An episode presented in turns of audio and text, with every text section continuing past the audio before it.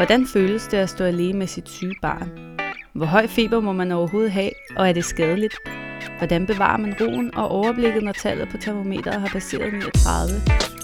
Hvem skal man søge hjælp hos, og hvor hurtigt skal det gå? Du lytter til Lægerformidler med projektet Trygge Forældre, en podcast af læger, der vil formidle viden og konkrete redskaber, og ikke mindst give anledning til eftertanke omkring børn og sygdom.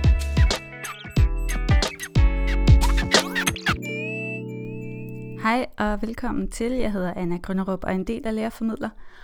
Og i Lærerformidler vil vi meget gerne besvare øh, alle jeres spørgsmål, som I har derude øh, omkring børn og sygdom. Øh, oftest er det sådan, at hvis der er en, øh, der har et spørgsmål i hovedet, så er der formentlig også andre, som godt kunne tænke sig at kende svaret.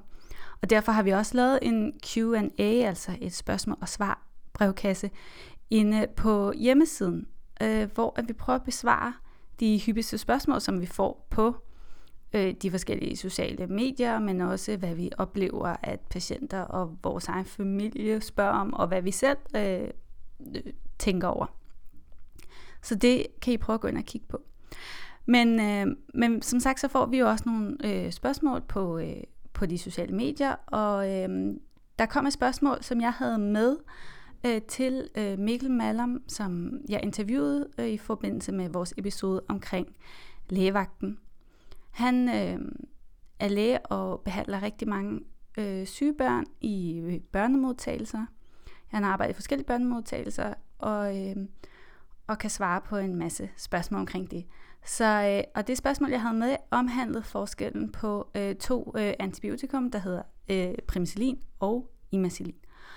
Og det kan måske godt være, at, at nogen derude aldrig har hørt om de to, øh, men mange forældre, som har været øh, hos deres egen læge eller børnemodtagelser, talelsen med deres børn med en infektion i luftvejene, øh, lunger, hals, ører, vil formentlig have oplevet, at deres barn har fået øh, en af de her to.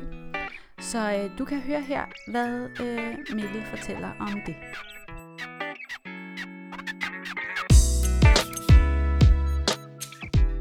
Øh, vi skrev ud på vores sociale medier, Facebook og Instagram, om der var nogen, der havde nogle spørgsmål til en læge som dig, der arbejder i lægevagten.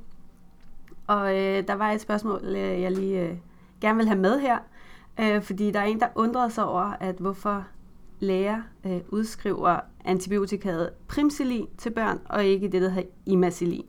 Og dem, der ikke lige kender de her to præparater, så, øh, så primselin, øh, det er penicillin, og det er der nogle der, øh, børn, der, der ikke kan lide. Øh, hvor at imacillin, der er tilsat noget smagsstof af en art, så det er der flere børn, der kan lide. Så altså nogen, der undrer sig over, hvorfor man vælger at, at give det antibiotika, som ikke smager lige så godt, og som derfor nedsætter chancen for, at barnet vil spise det. Så Mikkel, vil du øh, prøve at komme med en forklaring, hvorfor man ikke bare starter med øh, imacillin, altså det, der smager bedre, øh, og derfor er nemmere at få børn til at spise? Altså, jeg kan i hvert fald prøve at komme med mm. forklaring. Øh, og jeg tror, der er flere forklaringer. Men, øh, men det er jo rigtigt, at i imacillin er der tilsat vældig meget sukker og kunstige smagstoffer, for at få det til at smage jordbær. Mm. Øh, og det lykkes bedre ved imacillinen, end det er ved primcillinen. Generelt med valg af antibiotika, så skal man vælge det, der er mindst bredspektret først. Og der er penicillin vores mindst bredspektrede antibiotika. Penicillin er det, der er inde i primcillin. Øhm, hvis man vælger for meget bredspektret antibiotika, så, så kan der ske det fænomen med, at øh, bakterierne bliver det, der hedder resistente. Altså at de bliver fuldstændig ligeglade med, hvad for noget antibiotika vi giver dem, og de bare vokser videre. Og det er et problem de fleste steder i verden. Mindst er det her i Norden, hvor vi har været meget tilbageholdende med at give bredspektret antibiotika. Udover det, så øh, virker penicillin rigtig, rigtig godt. Til langt de fleste øh, bakterier, der er i de øvre luftveje, virker de måske endda lidt bedre end i imacillin. Der er få øh, steder, hvor det ikke er sandt, og det kan for eksempel være ved mellemørebetændelser, hvor nogle læger vil vælge imacillin først, hvis det overhovedet skal behandles, hvilket det rigtig sjældent skal.